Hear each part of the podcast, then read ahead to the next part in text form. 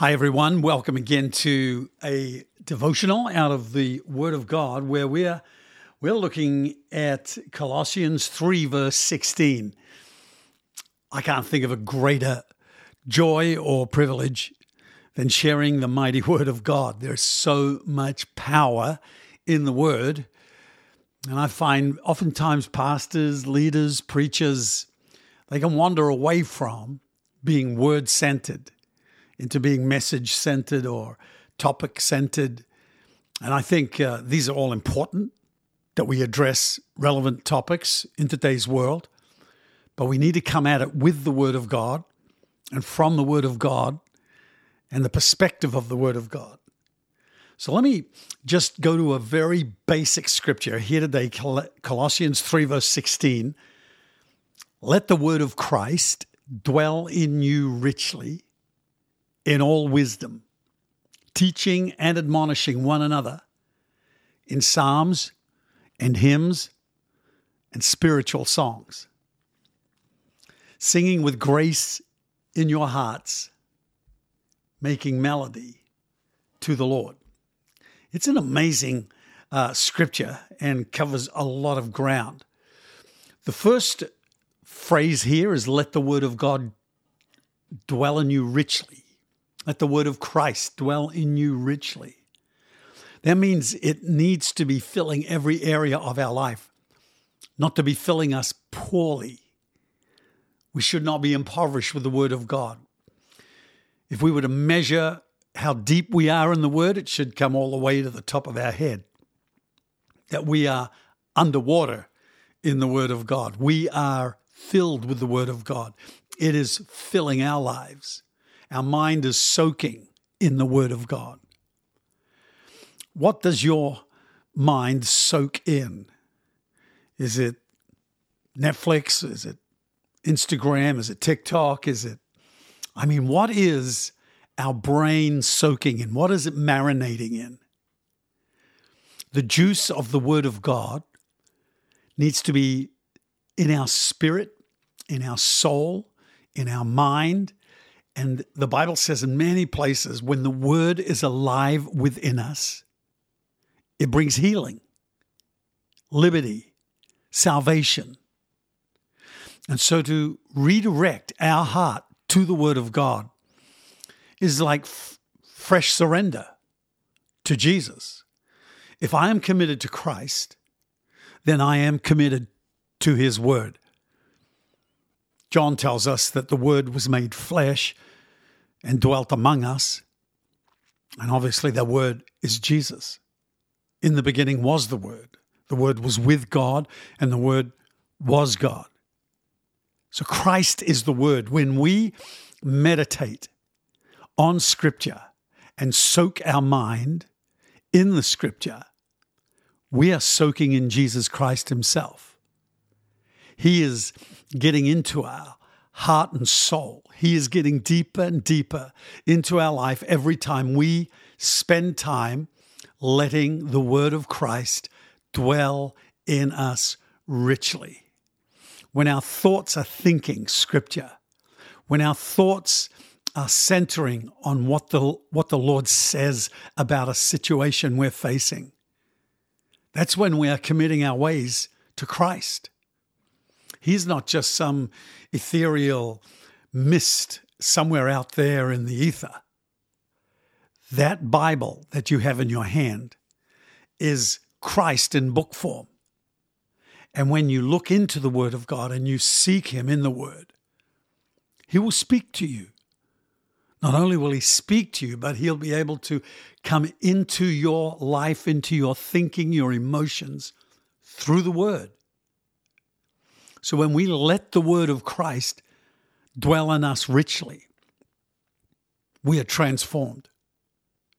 We get absolutely changed by the power of Scripture.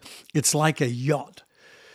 I've done some sailing in my time, and uh, and I know about a keel underneath the yacht made of lead, very very heavy, piece of the boat. It's the heaviest by far piece of the boat. It keeps the boat upright when the wind is pushing into those sails.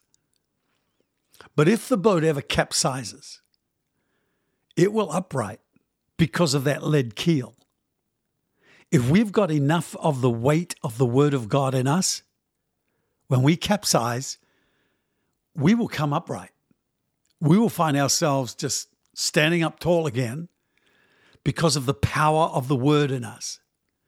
Jesus in John 15 tells us, If you abide in me and my word abides in you, you'll ask what you will and it shall be done for you. He is talking about us abiding in Christ and his words abiding in us. And that's what Paul is saying to the Colossians. Let the word of Christ dwell in you richly, meditate in it, spend time thinking on the word of God every day. Spend an hour just studying scripture at some stage, and you'll find it'll turn very easily into two hours, into three hours. Bible study seems to be a lost art. People just want to hear messages, but if you were to sit down with a pencil in your hand and paper that you're going to write on or a computer you're going to write into, as long as you don't get distracted on the computer, but you're going to find that thoughts start flowing through you as you write. Not just as you look and think, but as you write, you will find that revelation comes to you. And revelation is what feeds your spirit, it is the manna from heaven. And when that manna, that bread of heaven, gets into your spirit, it gives you every kind of grace you're going to need for any day that you are facing when the word level in you is equal to your responsibility level, you won't get overwhelmed. You might feel pressure, but you won't drown.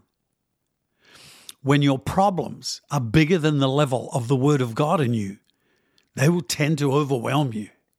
But when you have the Word in you and it is equal to any situation you face, it is dwelling in you richly, you'll find you are courageous, bold, you have faith, you have wisdom, you have the grace of God in you from that word that is alive on the inside of you. The Bible is not just information, it's revelation. The next part of the scripture, Paul says, Let the word of Christ dwell in you richly in all wisdom. Sometimes the word of God can be like a blunt instrument in a person who is not wise. They just hammer people with it. There are there are ways of ministering to people, especially those who oppose the gospel, those who are against the church, or those who are cantankerous, even within the church. There is a way of ministering the word of God in wisdom that, with that skill, enables people to receive the word of God. One thing we should remember is that the fruit of the Spirit, the fruit of the Holy Spirit, love, joy, peace, is to be in our lives as well. So if we're filled with the Holy Spirit and we're filled with the Word of God, we're going to find that people easily eat the seed when the fruit is there. Every fruit has seed within it. When you're eating a pear, there's the pips within it. A tomato, the seeds are all through it. A watermelon, seeds are all the way through that. And you can be chomping on your watermelon, but at the same time end up swallowing the seed. That's the same with us ministering the Word of God. As we minister in the fruit of the Spirit and we love people and we bring peace to people and we're joyful, it makes it so much easier to hear that word.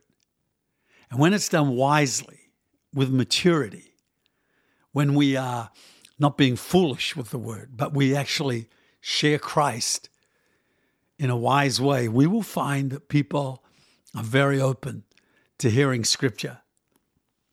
And then the last part of this, interesting, it skips into worship. If you're a person who soaks in the word of God, worship is inevitable. I believe every preacher needs to be a worshiper. That first sermon that Peter preached on the day of Pentecost, He spoke of all the wonderful works of God, even though they were speaking in f- languages they didn't even understand themselves. They were supernaturally equipped to speak in foreign languages. But the messages were about all the glories of God, how wonderful the works of God were. It was worship preaching. And as as we let the word of God dwell in us, worship will come forth like a river. So it says teaching and admonishing one another in psalms and hymns and spiritual songs, singing with grace in your heart. One of the great callings in the world today, in the church today, is for worship leaders. I believe the worship leaders are given to us as a gift from God to implant the Word of God, thoughts of God inside our heart. I mean, sometimes people say, why do we sing the same thing over and over and over? Well, I believe it, it has, has an ability to get inside you so that that song sings itself. And you find the day after church, you've been at church on Sunday and you worshiped with some great hymn or song to God. You find on Monday it's singing through you again when you're lying in your bed.